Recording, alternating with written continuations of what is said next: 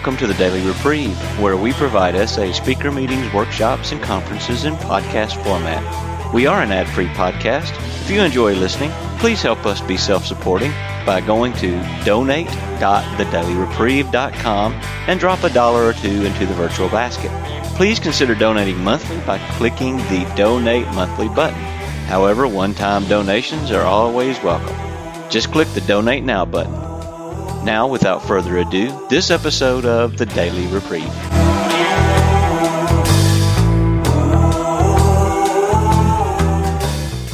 I've been sexually sober 36 years and seven months. And um, uh, thanks for the help of Daniel and for Malcolm pushing me into doing this. Uh, we've been going through about 11 or 12 essay articles over the years that I have written that have been put in the essay. And this is a very different format. It's a get together where I read the, the article uh, as written. Uh, and then the rest of the time gets left to your questions and I try to give you the answers, or I make them up as I go along. um, whatever I tell you, you always have to double check because I make this stuff up and what page it's on and what book, and it's just my imagination. It might be in another book, or, so always double check me when I quote anything, except when I read out of these articles because it's all been uh, definitely double checked.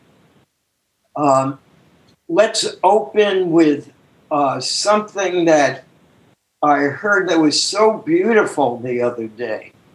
That when we breathe, and I'd like to start with breathing, when we breathe in, we're struggling. When we exhale, we're letting go. And so many people struggle in this program that they have difficulty with the concept that you lose whenever you struggle. Always lose. So you have to, you choose to let go. So we're going to do some inhales and exhales, and then the serenity prayer, and then we will begin.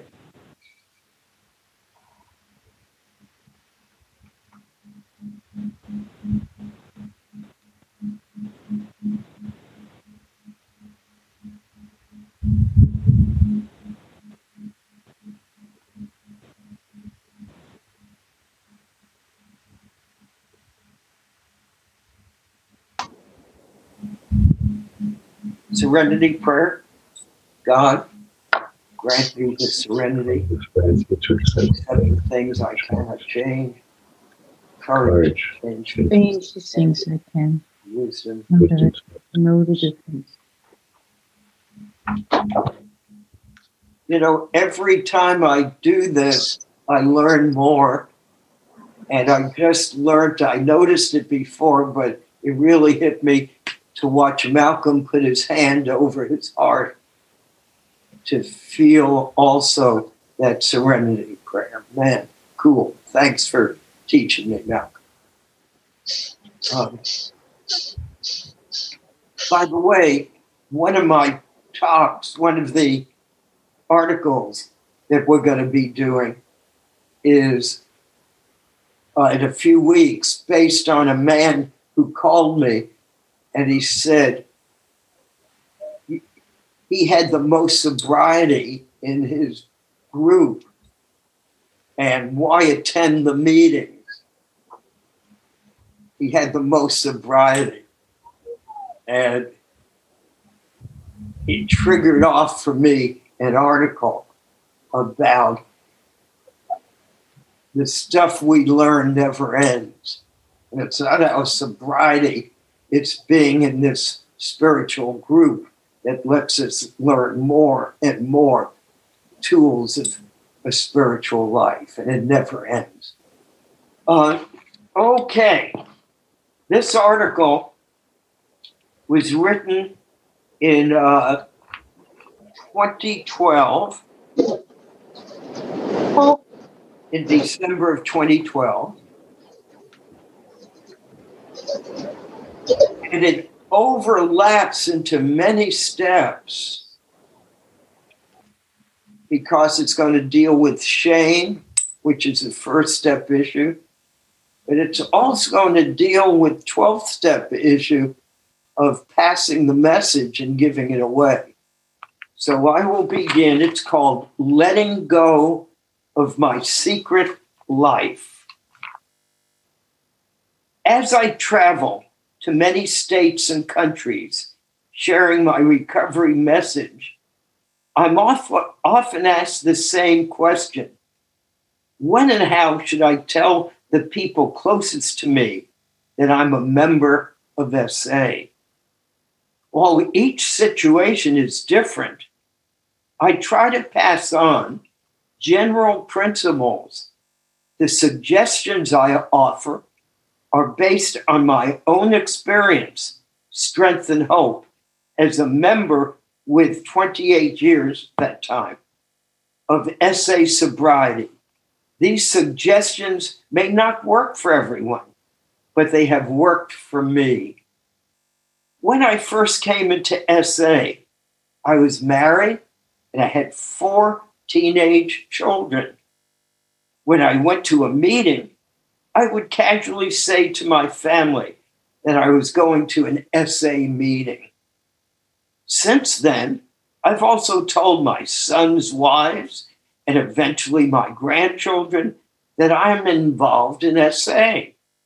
I've shared with my in laws as well as my daughter in law's parents, and I've shared with bosses and coworkers. I've spoken frankly about this issue to clergymen at my places of worship and with physicians who have treated me. Last but not least, I've shared my SA involvement with certain friends who I see socially. However, when I say that I have told them about my SA involvement, I do not mean that I told them my entire story. Most often, I would merely say that I had a problem with lust and the program was helping me overcome this problem.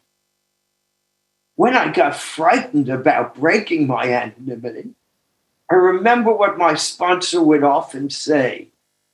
He'd say, I've never had anyone lose respect for me for my recovery but I surely had people lose respect for me when I was in my active disease. Following are some of the principles that have worked for me in sharing my recovery with others. One, practice honesty. The old me will act out again is an axiom I've heard in recovery rooms.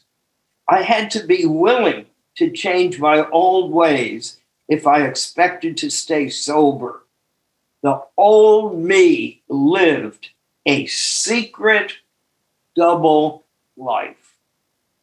Two, I cannot continue living a double life in recovery, although I've seen others try to do so. Some members tend to keep their membership in the SA secret from their loved ones when they go to a meeting, they don't even tell people close to them where they are going. If asked, they will lie about where they are going to avoid answering the question. This behavior often leads to more distrust from others. Some members ask, if I say I'm going to an SA meeting, won't then won't they then ask me what I need, why I need such a meeting? Perhaps they will, but my experience is they don't. If they do ask, I have some suggestions in the following sections regarding what to say. Number three, let go of the shame. I've accepted step one of my life, which means that I acknowledge I have an illness. I've accepted myself as a sick man who's getting well. Without this acceptance, my only explanation for attempting sobriety is that I'm a bad man who's attempting to get good. But that thought brings me back to shame. And if I'm in shame, I will have trouble being happy, staying sober, and telling others that I'm in recovery. If I believe that I'm bad, I won't be willing to tell others about the malady. Four, tell only the simple truth. My sponsor taught me the concept of the simple truth. He would say that addicts either lie or they say too much. But in recovery, we learn how to tell the simple truth. My wife often reminds me to answer the question I'm being asked, not the question I think I'm being asked. Let me give you an example. A few years ago, we took a trip to the SA International Convention in Salt Lake City. The day before the convention, we decided to tour the Mormon Tabernacle area. After the tour, our guide asked, What brings you to St. Salt Lake City? I replied with the simple truth a conference. What type of conference? He asked. I said, A recovery conference. He asked, What type of recovery conference? And I said, A 12 step conference. He persisted. What type of 12 step conference? I continued to give him the simple truth. I'm attending a conference of Sexaholics Anonymous. The guide replied joyfully, Thank God, I have finally found someone who knows about SA. I have a friend who desperately needs help, and we have not been able to find SA here in this city. By giving this man this simple truth, I was able to carry the message to someone who needed it. A note of caution about disclosure. I did not tell my wife. No, I'm sorry. I did not tell my whole SA story. I would just merely tell them where I was going when I left the house. From the beginning, I would say I was going to an SA meeting. My teenage children never asked me what that was. This was all done in a natural way. I told my wife the simple truth that I was an SA because I had a problem with lust. This was no surprise to her. Regarding full disclosure, I've heard some members say, My therapist told me I have to tell my spouse everything. While a therapist might suggest this type of disclosure, I have seen that full disclosure can cause irreparable harm to a marriage. I'm relating this from a 12 step viewpoint. In our literature, we are told not to say too much, especially when we first come into the program. This is from the SA book, page 124. To in to the newcomer, at the very front of the white book, we read a note of caution. We suggest that newcomers to Sexaholics Anonymous not reveal their sexual past to a spouse or family member who does not already know of it without careful consideration and a period of sexual sobriety, and even then, only after prior discussion with an SA sponsor or group. Few things can so damage the possibility of healing in a family as a premature confession. Great caution is advised here SA page three. Input from the sponsor is crucial here. The sponsor could see better than we whether we were merely trying to dump our guilt or were sincerely trying to undo the wrong and make it right. SA, page 124. The AA literature also insists on discretion and specifically warns, uh, warns against telling too much. This is from the 12 and 12, page 86. We cannot, for example, unload a detailed account of extramarital adventuring upon the shoulders of our unsuspecting wife or husband. And even in those cases where such a matter must be discussed, let's try to avoid harming third parties, whoever they may be. It does not lighten our burden when we recklessly make the crosses of others heavier. The big book also discusses this principle. Perhaps we are mixed up with women in fashion we wouldn't care to have it advertised. If we are sure our wife does not know, she should we tell her? Not always, we think. If she knows that we have been wild in a general way, should we tell her in detail? Undoubtedly, we should admit our fault. She may insist on knowing all the particulars. She will want to know who the woman is and where she is.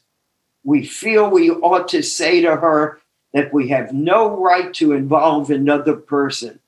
We are sorry for what we have done, and God willing, it shall not be repeated. More than that, we cannot do. We have no right to go further. Though there may be justifiable exceptions, and though we wish to lay down no rule of any sort, we have often found this the best course to take. AA, page 80 to 81, the book.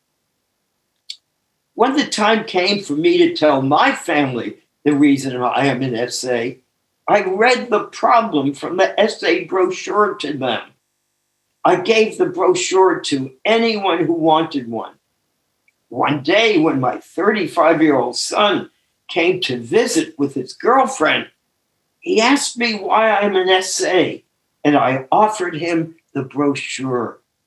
He responded, I don't want to read you, read, want you to read the, the brochure to me. I want to know your story. His girlfriend was present at the time. I asked, whether he was sure he wanted me to say this in front of her. He said, Yes. I was frightened, did not know what to say. Then I prayed and asked God to speak for me. Out of my mouth came my qualifier that I say at the beginning of meetings. I'm Harvey Asher, a sexaholic and my disease took the form of compulsive sex with self, obsessive sex with my wife, and promiscuity, predominantly gay. There was a deafening silence. You could have heard a pin drop. Then I asked, Do you have any questions? All of a sudden, this grown man began to cry. He said, Dad, I want to tell you how proud of you I am for what you are now doing with your life. As the big book says, the alcoholic's past thus becomes the principal asset of the family and is frequently, it is almost the only one. Big Book, page 124.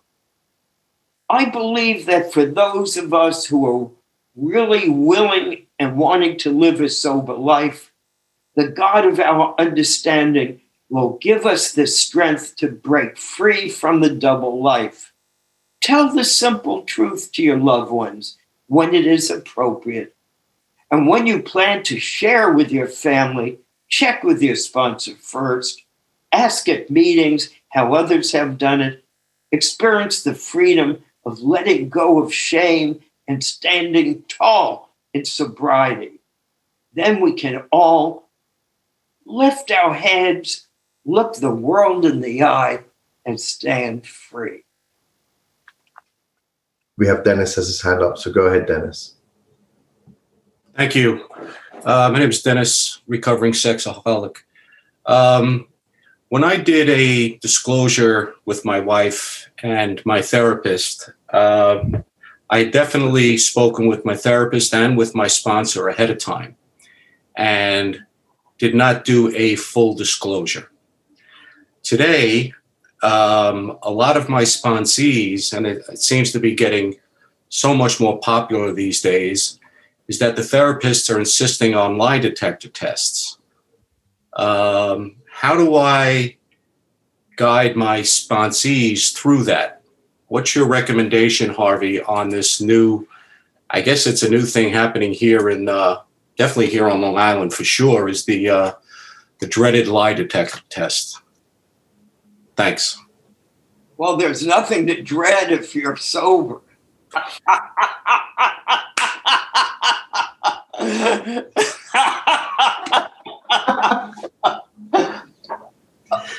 this is a perfect question. Great question. We don't get in the middle of this. Just like we don't get in the middle of if someone has chest pain. Should I go to the doctor or not? That's between them and the therapist. What I do, hopefully, is read them the book. Tell them to bring it up at meetings. There's a tendency of our addiction to play one side against the other. And sponsees early on will notoriously do this. They will go from one sponsor to another. They'll say, but my psychologist said this. They'll say, my therapist said that. Uh, there's no end to it because the disease lives in the chaos. Okay? So I just dance away from it. And I read the book to them. And I say that's between you and your wife and your therapist. And then I tell them, I've been sober over 36 years now. I have never done a disclosure to my wife. Ever. Now, the fact I kept giving her venereal diseases, that I was bringing men home to live in our house, that she found motel slips. I mean, other than that, that happened during my disease. But I've been honored to hear my wife's Al-Anon uh, S-Anon talks. And she shares how at S-Anon meetings, a wife will come in so excited to say, Oh, my husband did a full disclosure. And then two weeks later, come in and say, Oh, my husband did another full disclosure. a few weeks later, another. How can we do a full disclosure when we haven't even disclosed it to ourselves? If I remembered what I did, my sponsor would tell me, Harvey, if you would have remembered too fast all you did, you might have gone and hung yourself. He said, What a gift God gives us that we don't remember all this stuff at first. I get memories 35 years later, I say, oh my God, I couldn't have done that. Yes, you did, Harvey.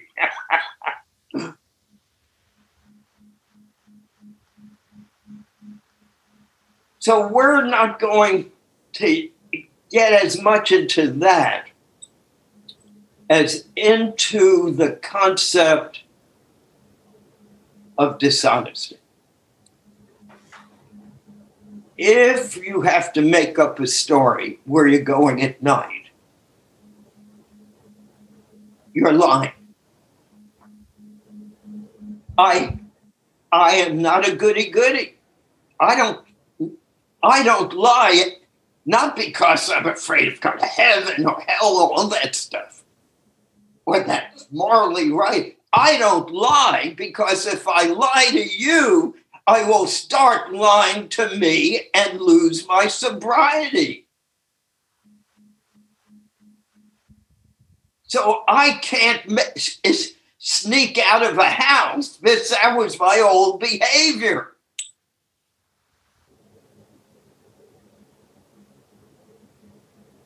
That's simple. Thanks, Artie. How, how you deal with that is based on the simple truth. My wife also shares in her talks. I should have given gotten permission from her to say this, but they're on tapes anyway, so I'll make an amendment to her later if I shouldn't share this. but I've heard her say it all over. She said, What happens are the sexaholics get better They've done a full disclosure. They tell their wives, I love these blonde women, tall blonde with long legs, who wear heavy makeup. The addict gets better. He's better. But every time they go to a restaurant, the wife is casing the whole place looking for a tall blonde with long legs so she could protect the situation. Heart disease starts flaring up.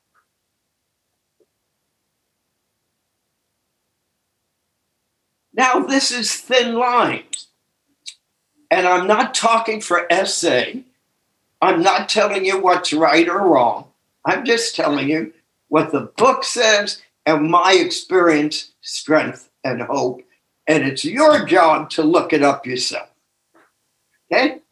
Make sure I'm not taking things out of context.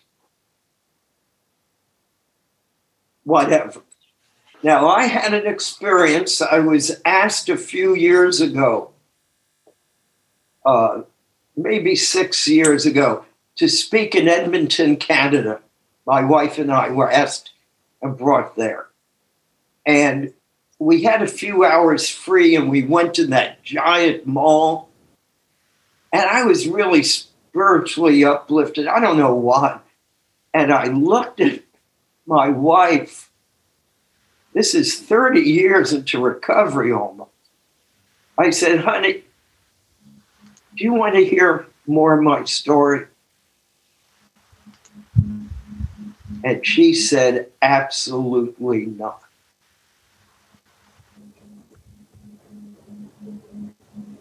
And I found myself crying, making the deepest amends I ever made to her. 30 years later, it came from a very special part in me. A, a general amend. I am tr- truly want to make an amend for all the harm and pain I caused and ask your forgiveness.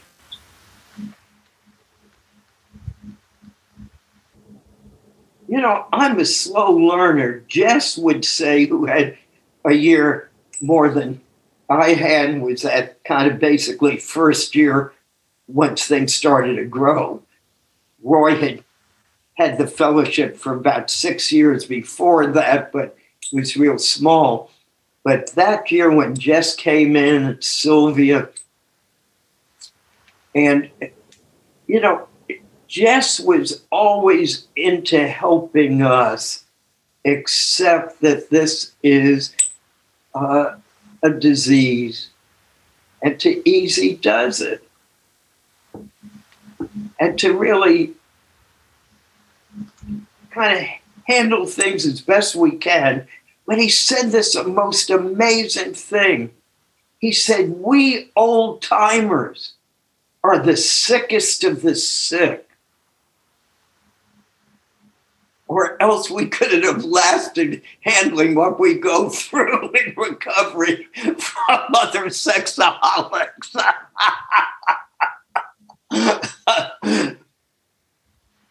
but in another way of saying this, I'm a real slow learner. I tell my sponsees all the time, man, if you stand on my shoulders, you're going to see much further than I could ever see. You know, I was still raging with 25 years of sobriety. It's taken me a very long time. And those of you who have come in later have this group consciousness of healing that we did not have. You know, Art was there with me in the beginning. You know, there were just a handful of us, the blind leading the blind.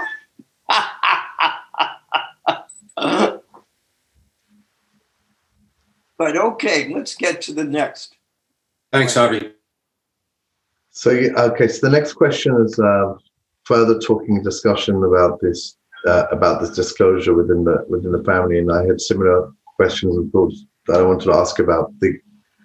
Uh, this person says that uh, in, in, to reference what you were saying about how it could ru- ru- ruin the relationship if you do a disclosure. Um, discussing this person's been discussing it with their therapist, who is pro the SA program, and uh, he told me that, that I don't have to jump to disclosures. But if my wife asks me, I should answer every question. It's just the right thing to do.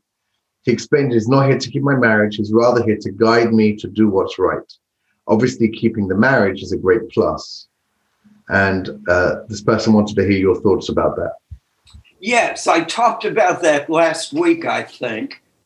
That one son who asked me to share in front of his girlfriend, and a year later, we were together, and he started asking me about different men in my life and asked me if I had sex with them, people he knew that I was friendly with.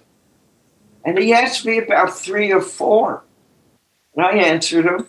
And after about the fourth or fifth one, he asked, and I gave him the simple truth. I said, I'm getting too uncomfortable talking about this now.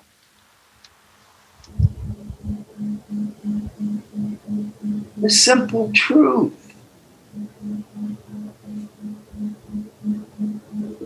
If your wife asks you a question, and that happens to be my style, my daughter in laws and my um, relatives, I always say, if you want to ask me a question,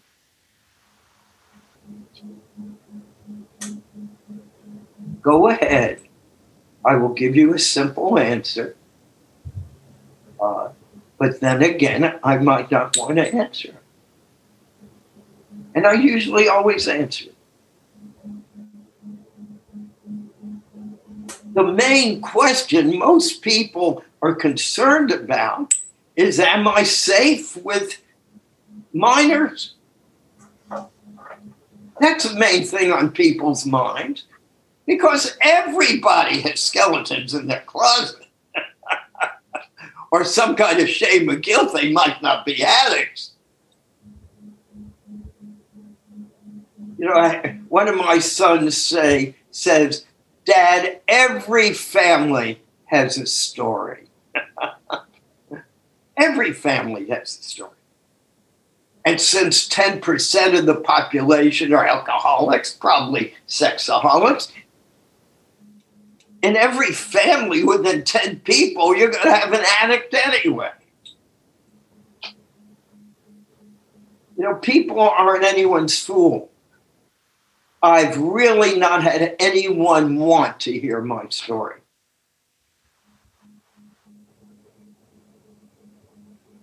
At home.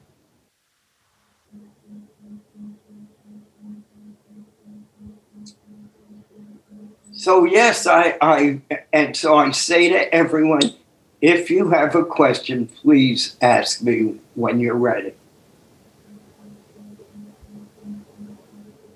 I I don't know if I've told this story, but there was one of the most beautiful spiritual men I had ever met in recovery. I sponsored him for 10 years, maybe. And he was a priest. And in his retirement years, he was in the program. In his retirement years, he went out of, uh, went to Africa to help people there. And he didn't have family. So he'd come to our home. He lived across the states, but he'd come to our house and stay with us. And he comes in, and my one of my daughter-in-laws, the little grandchildren were there. One of my daughter-in-laws walks right up to me. He's a very tall man. She was quite tall. She gets almost in his face and says, Are you one of those people we read about in the newspaper? Are you one of those priests? And he looks at her with the most beatitudinal look and says, No. But I am so glad you asked because it's on everybody's mind. They just won't ask me. and she was immediately fine. She knew he was in the program because he was my friend. And she let him be around the kids anytime. Now, it's not a particular religion, it's in every religion. no one's exempt from this disease.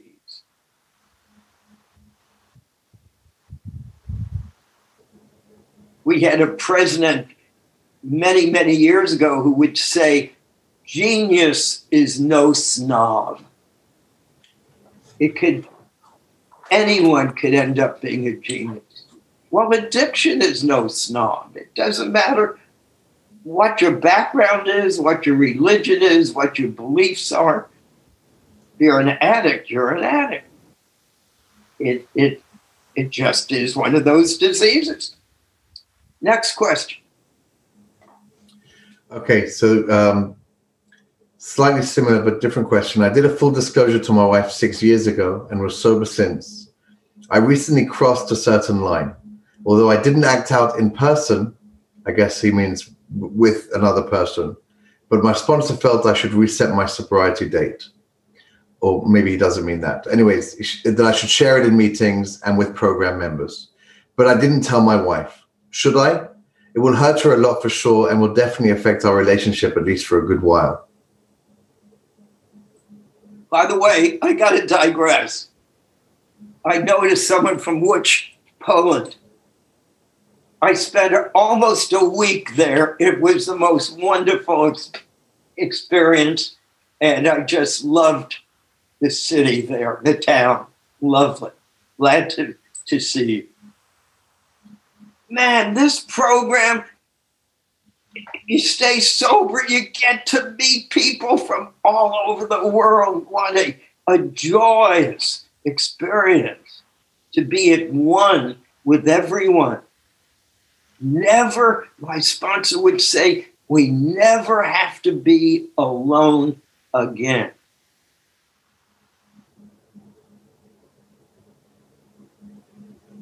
So, going back to that question,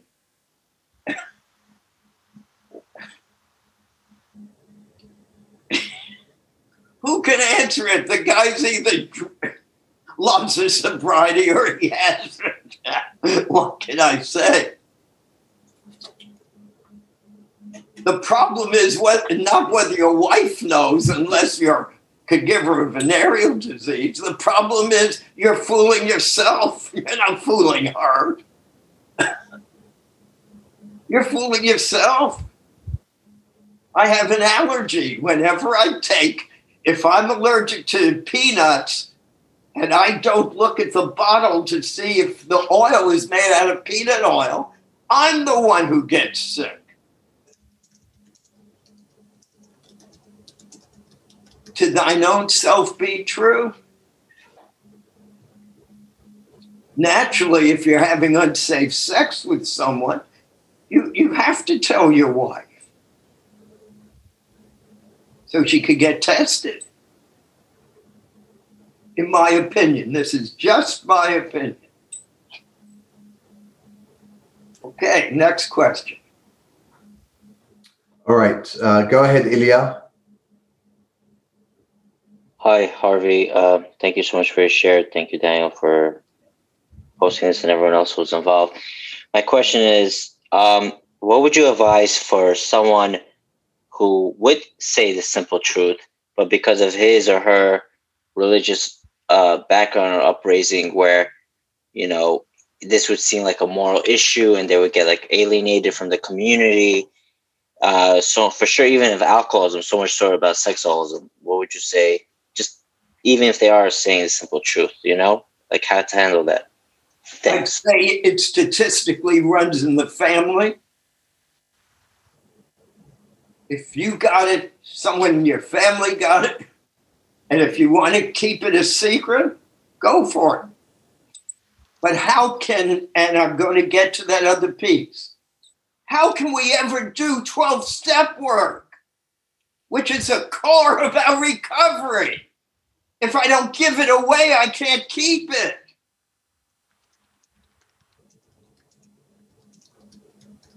my sponsor would say this is not an occult for people who don't eh, their language english isn't their uh, main language. Occult means a secret organization. This is not an occult secret organization. It's a fellowship of men and women who share the experience strength and hope. And I tell people over and over from religious backgrounds you don't have to go into details. You could just say, I want to have my mind coordinated with my outside practices. That's all you got to say. That I need a program to help my mind get cl- clean, cleaner to match my life outside. You can't imagine what these lies do to families. There are some groups of people that go away on these retreats and they need their parents to watch their children. And their parents keep saying, Where are you going? Where are you going? And they kind of browse it off. The parent's mind runs away with themselves. Are they going to be changing their religion? Is this some groupie thing? What's going on? Produces fear. And if you think there are secrets in a family, you are wrong. the family always knows something's not right. They don't know what it is, but they know something just doesn't isn't going right. First of all, most of us have had this since kids. Parents have often discovered us doing things, or at least suspected it. And many people, especially in our fellowship, who have been sexually abused and end up abusing other people, chances are their parents were abused. Two, abuse runs in communities.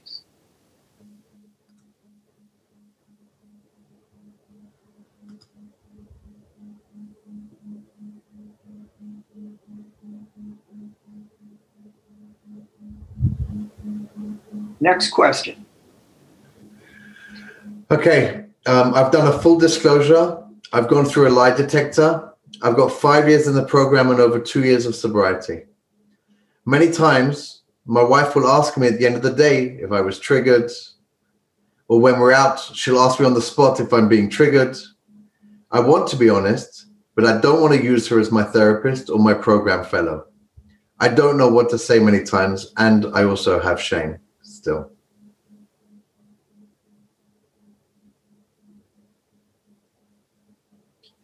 See, see how the emphasis gets detoured to the spouse. If you're still getting triggered, where your wife's noticing it, where you're having a swivel head, which many of you have. You see an attractive woman and you can't take your eyes off of her. And the wife disappears. I once went at, was at an SA conference where, in the middle of this deep discussion, this guy and I, and this gorgeous woman walks by in the background.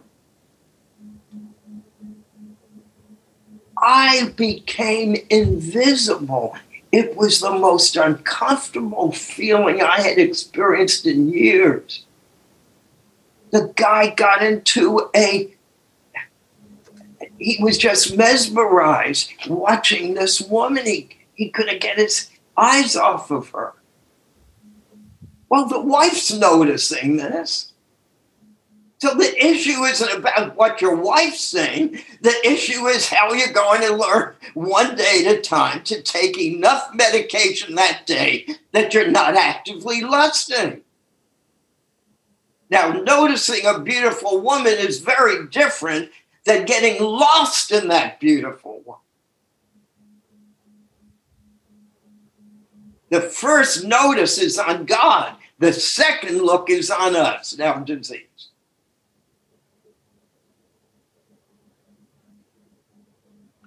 But what if the issue is not the swivel head and the issue is the wife that's still dealing with her own trauma? None of your business. You're not her caretaker.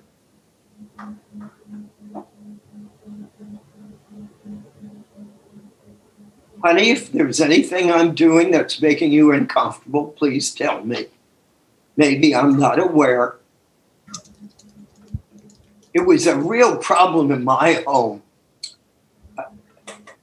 When I asked my wife for sex, my wife would say, I saw it in your eyes. I saw it in your eyes. I knew you were going to ask me. She'd get all upset. I didn't know what the hell she was talking about. She'd get all kind of agitated.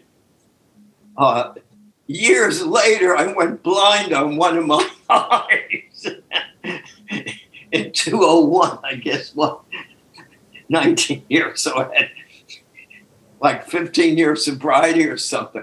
So now I say to my wife, Do you see it in my one good eye, honey? Do you see it?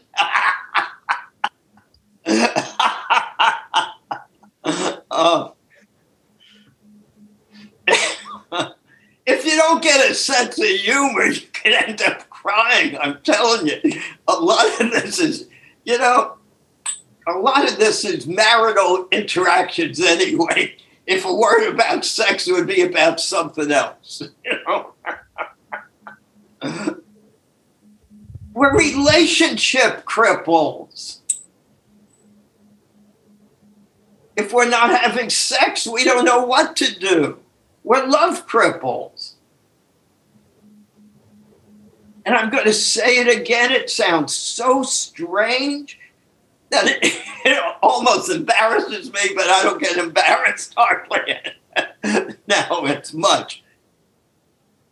I have no idea about romance. I only knew about sex.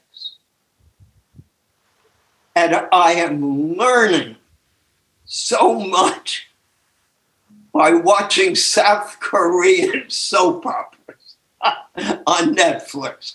Man, these people just don't have the, you know, like two PGs or whatever, but they don't have actual sex in their shows. Thank goodness. All of a sudden, the guy will touch his girlfriend's face or his wife's face tenderly.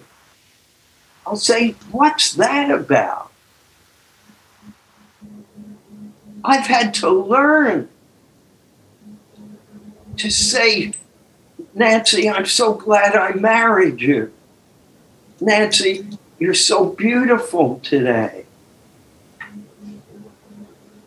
And that's not to try to have sex with her because we only have sex at a certain time and once a week and we don't have. So it's my actually love making, the true love making. That has to do with romance, kindness, compliments appreciation, giving rather than taking, doing the dishes when your wife or your husband least expects it.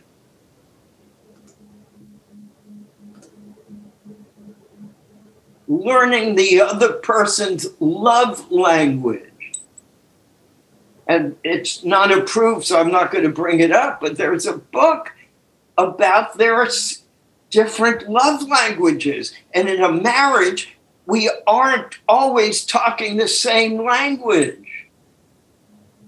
And if you don't learn the other person's language, it's like being in another country and not being able to communicate.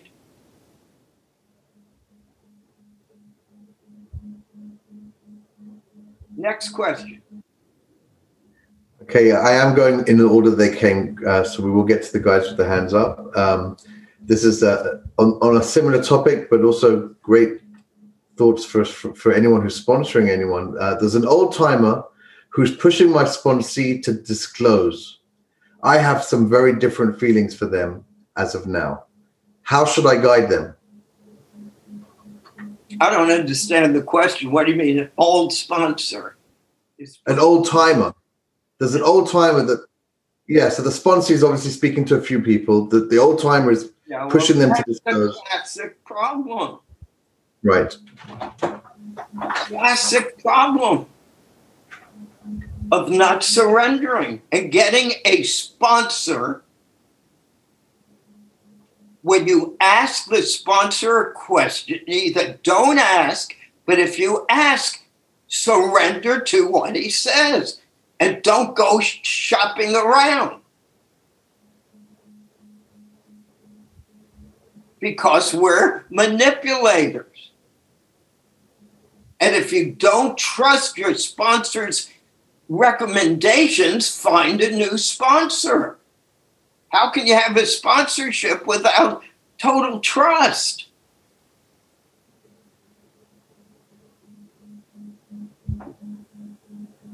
Now, I have some of the closest relationships with sponsees over decades.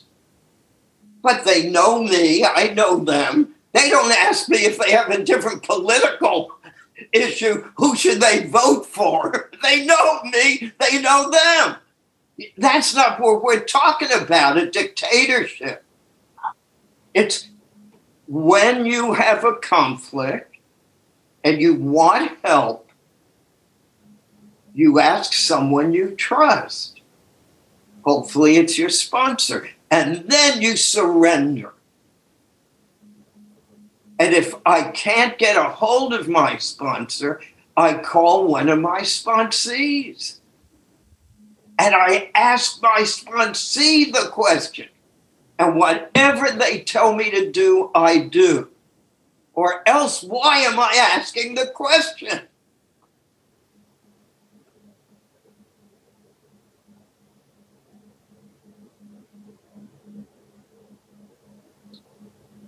Now, a lot of times I will get calls from all over the world with them saying, My sponsor asked me to call you. That's different.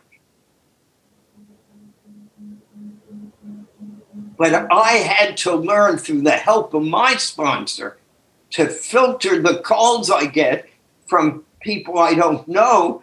And the first thing I ask is Have you asked the question you're going to ask me to your sponsor? And if they say no, then I say, then I'm going to harm you by diluting your relationship. Go ask him. Now, if they say, I have asked him, then my sponsor taught me to say, Have you done what he said? Before you start getting a second opinion.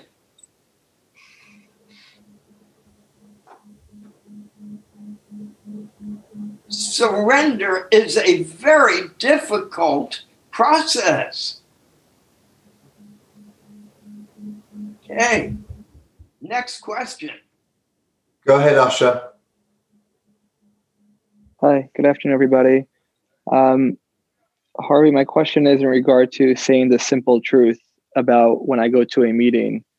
Um, are you recommending um, saying the simple truth that I'm going to a meeting to everyone or specifically only people that specifically only my family. Like let's say I'm at a very, very, very close friend's house for a weekend or something and I want to go to a meeting. Should I be saying the simple truth that I'm going to a meeting? If the answer is yes, and I'm open to saying the simple truth, what do I do about my wife not allowing me or not be not willing for me to disclose to others when not needed, even the simple truth? Because what if they may ask what kind of meeting um, and et cetera, et cetera. Thanks. Thank you for a good, good question. You only answer if someone asks you. And if you notice what I did in Salt Lake City, they asked, and I said, I'm at a conference. I didn't say SA conference. Then they asked further and further. People just basically don't, they're worried. Where are you going out this time of night? Why are you leaving? Or they've heard rumors about you and they're afraid you're going out to act out.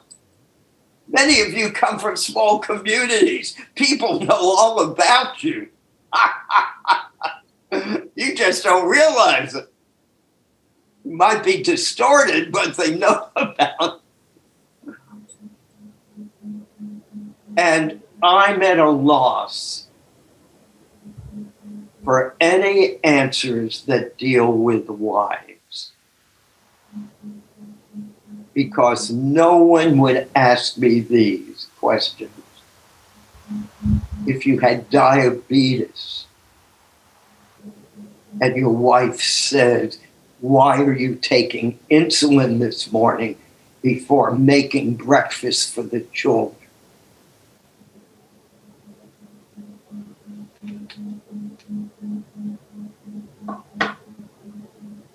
This is my disease.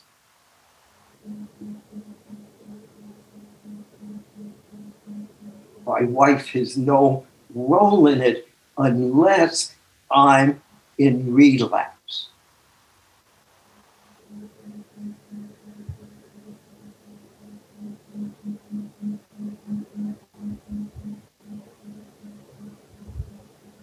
And when your wife and your family see the glow, see the change, they're not going to ask you too much.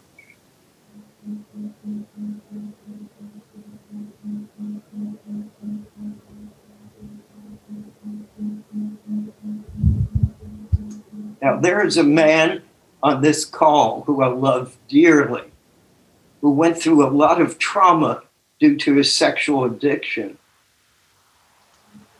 and wrote letters to people for certain reasons, telling about his disease.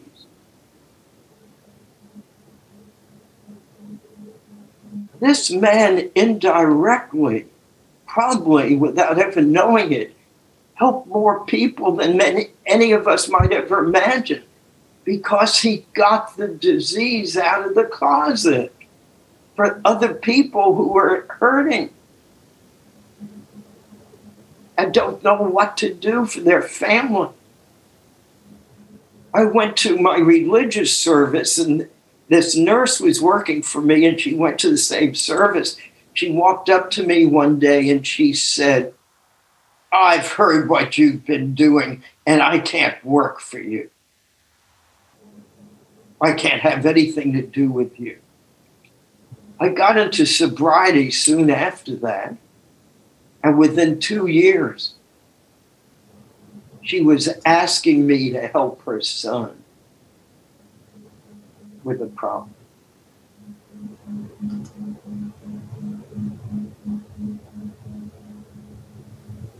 People sense we're okay,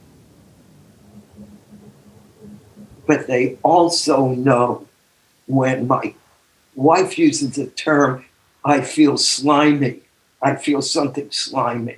She could pick out an active, acting out sex addict immediately.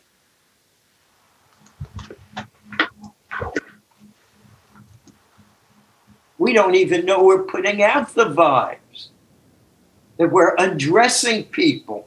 They feel it.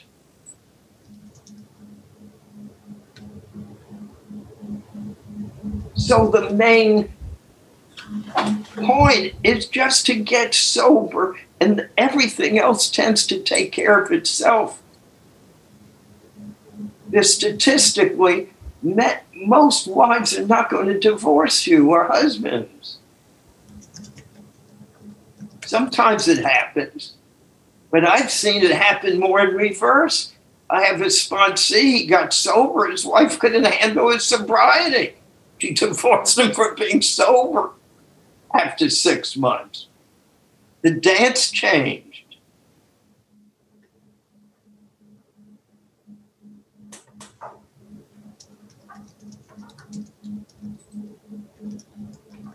It's kind of very quiet. Am I answers or?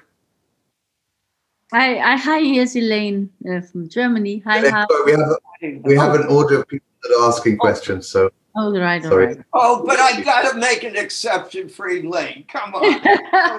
no, it's just I have no question. I just want to say I had some success to uh, to reveal myself. Not with my family; she died already, uh, almost. I have a stepfather, and I don't want to bother him with this. He's, he's ninety, but I I may, I I opened a group n- n- nearby, and I had wonderful gifts, you know, out of this. And there are only two men came and stay and and get to know the Munich group as well.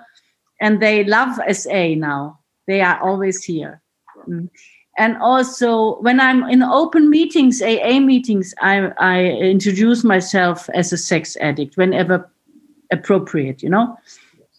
And then also, someone are uh, having big uh, ears, you know and so I came to SA, you know, because some people revealed themselves. Otherwise, I, I never would know it. That's it. Thank you. Thank, Thank you. Thank you. Next question. Go ahead, Guy. Guy from Russia. Yeah, hello everyone. So when reading the, the the article you were about to read today this morning, it took me back to how I started the essay because it was not very traditional.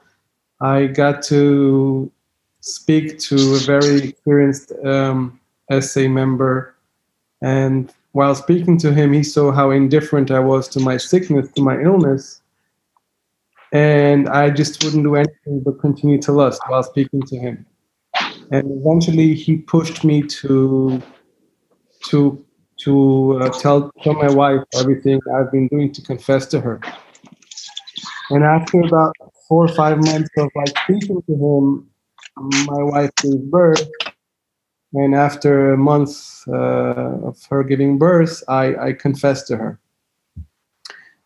Um, and it's been about over a year now that you know I confessed to her.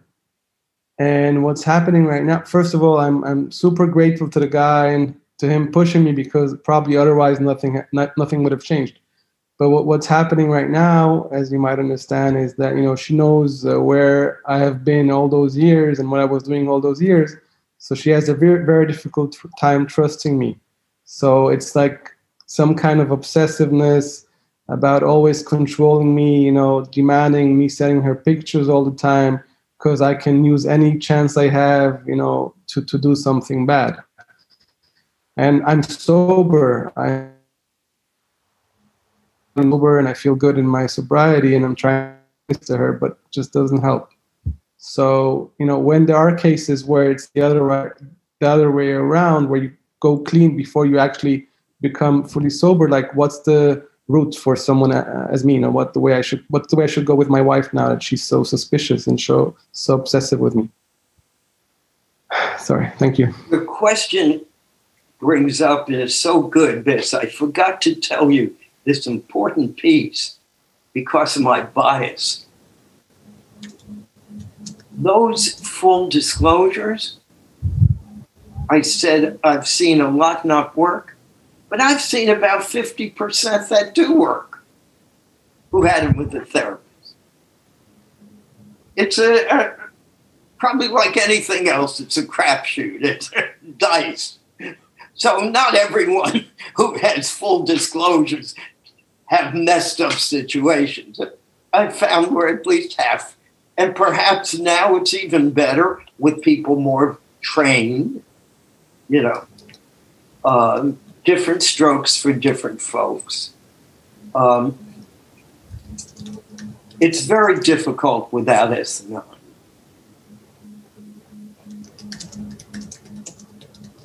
You won't be able to do it except stay sober and let her see the change.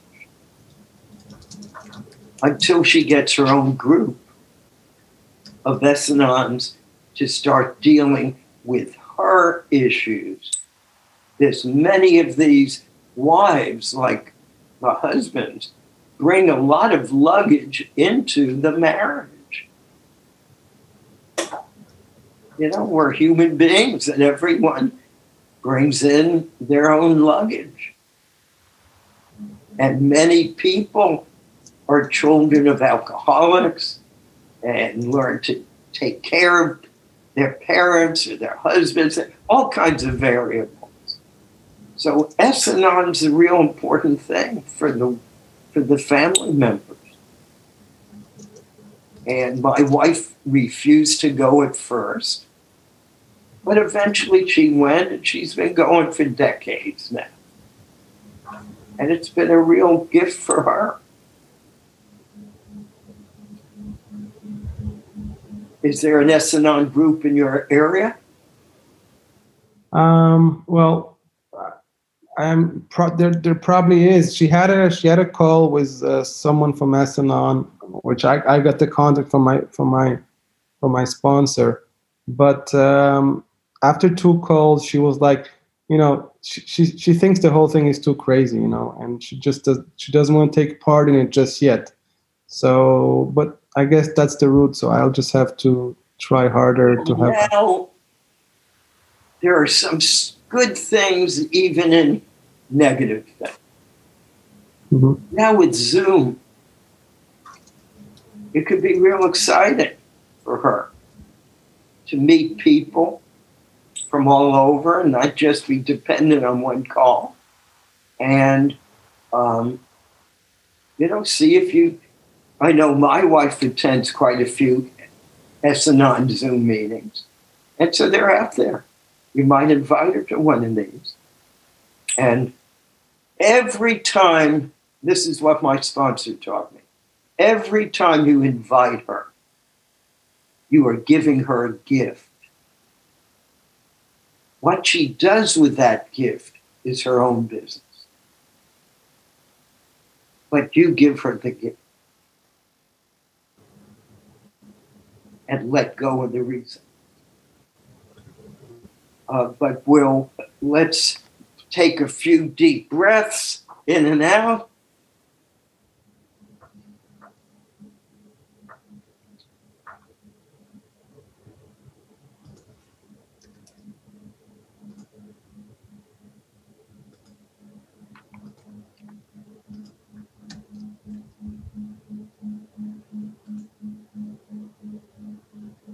Serenity prayer. God, grant me the Grant me the serenity to to accept accept the accept things I cannot change. courage and change. Courage change the things I Change can. things I can. And the wisdom to know the difference. Um, Thy will, not mine, be done. Let me, uh, next week, it will be, uh, the topic will be a program based on joy and love. A program based on joy and love. Uh, the joy of living is our theme. If you don't get something better than an orgasm or as good as one, you're going to go back. So, in recovery, you need to get the joy of living, and then a whole new world opens up. On that happy tone. With that tone of joy, Sona, you have a question? so the meeting's over, but whoever wants to stay certainly can. I have question. Can I Go ask my question? Thank you. Yes. Uh, hi, Harvey.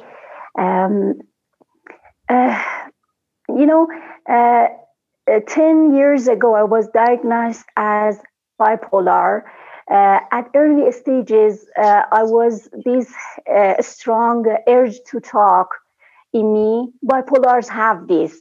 Um, I went through my first sexual trauma before the before getting diagnosed as bipolar. Um, you know, when I was studying my MA in another city, uh, you know, uh, when I returned to my uh, home, I couldn't talk. Uh, you know, it was a huge thing happened to me. In, huge thing uh, in Iran society happening to a woman. Uh, I, I didn't. I couldn't talk with anybody about it. I didn't know what had happened to me. I didn't dare to talk. Uh, I was back to home. I had a sleep tongue for two months. Uh, and my mom later told me that she found out what happened to me uh, because of those period of sleep tongues. And she sat sarcastically later also said me that my dad had dream about my trauma uh, when I went to Shiraz. Um, I, I, was so um, desperate. I didn't know who or I didn't know the meetings. I didn't know anything about program. I uh, just had my brother to talk about it, and he was the first per- person I had full disclosure. And you know, it's uh, awful in our society to tell a man about this. Uh, but we were so close, you know, we are so close family, and I was so close to my brother, and I told him uh, that what happened to me, and I actually broke him. Um, uh, later, he came to program, to uh, other programs, uh, CODA, and n- knew about program. Uh, and this urge to talk still is with me after 10 years. It happens once a year. I take uh, talk something uh, to my closest uh, Uh, family members uh, without knowing I I'm talking about uh, without knowing I what I'm talking about. I, I um, you know, and this happens, and I see some people who come to meetings have this urge to talk.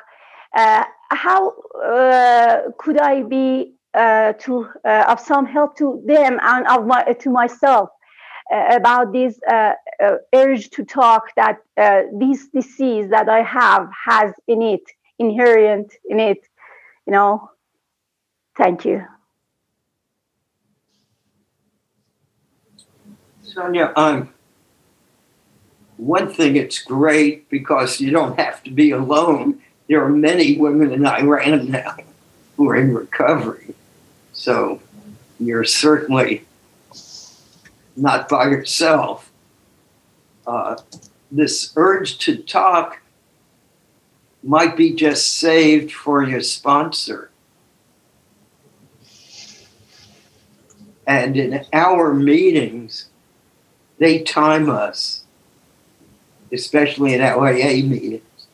So when someone has an urge to talk and it lasts more than three or four minutes, they're cut off anyway. But maybe I'm not quite understanding your your question.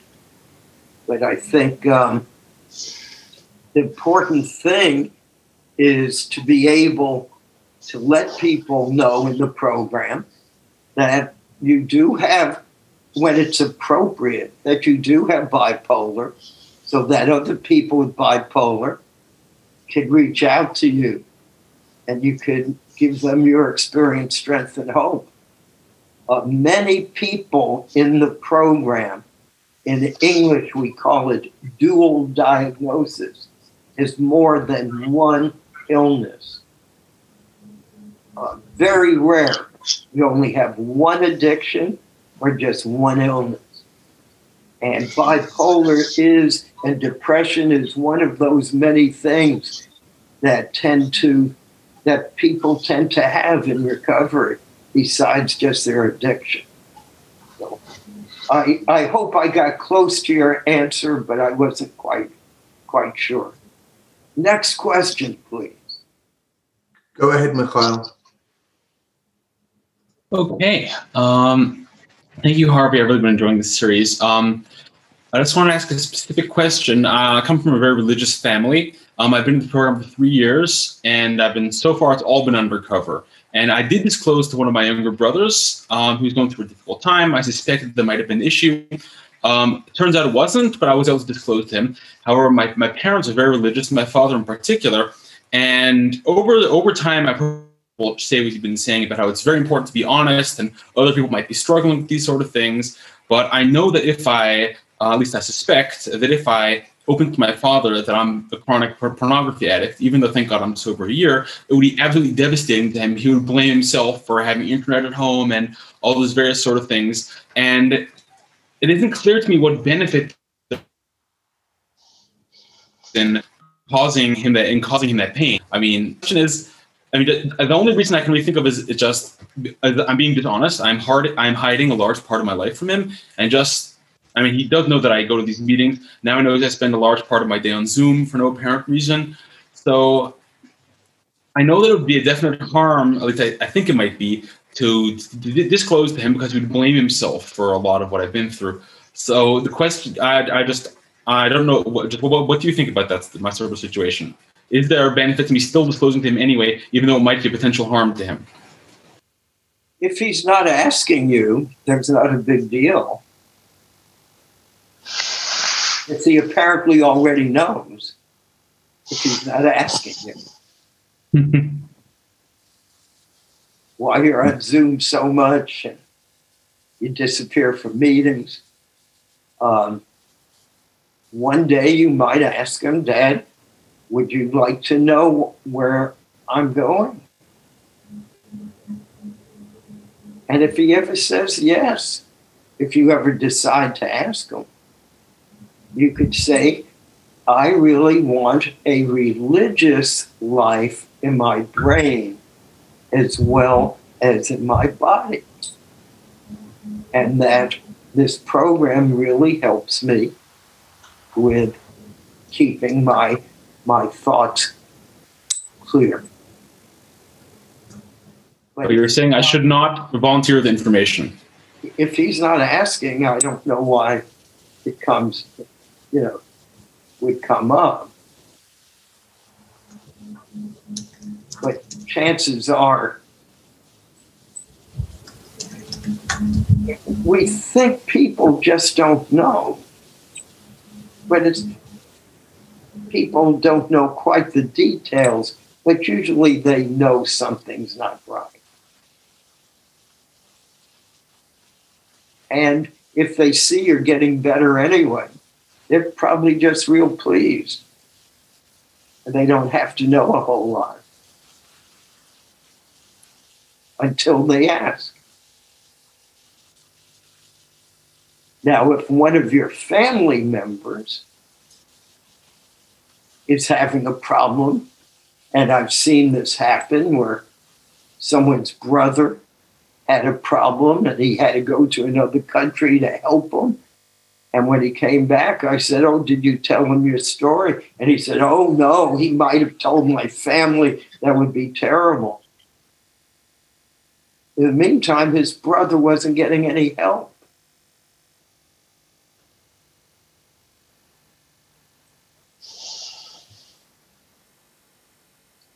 I do want to answer a, a, another part. Uh, it's the part of our program of letting go of being God. See, addicts have trouble getting God. Yes, we play God. So, what does that mean? You know, in the AA book, it says, first we had to stop playing God. It means you've already mind read what he's going to say and blamed it on himself. That because you had an internet, he caused your problem. Okay? That's mind reading. Uh, you might be 100% right. But then again, you might be 100% not able to read his mind. Because for all you know, he has the internet because he was watching pornography. You have no way of knowing. This is a family disease. It tends to run in families.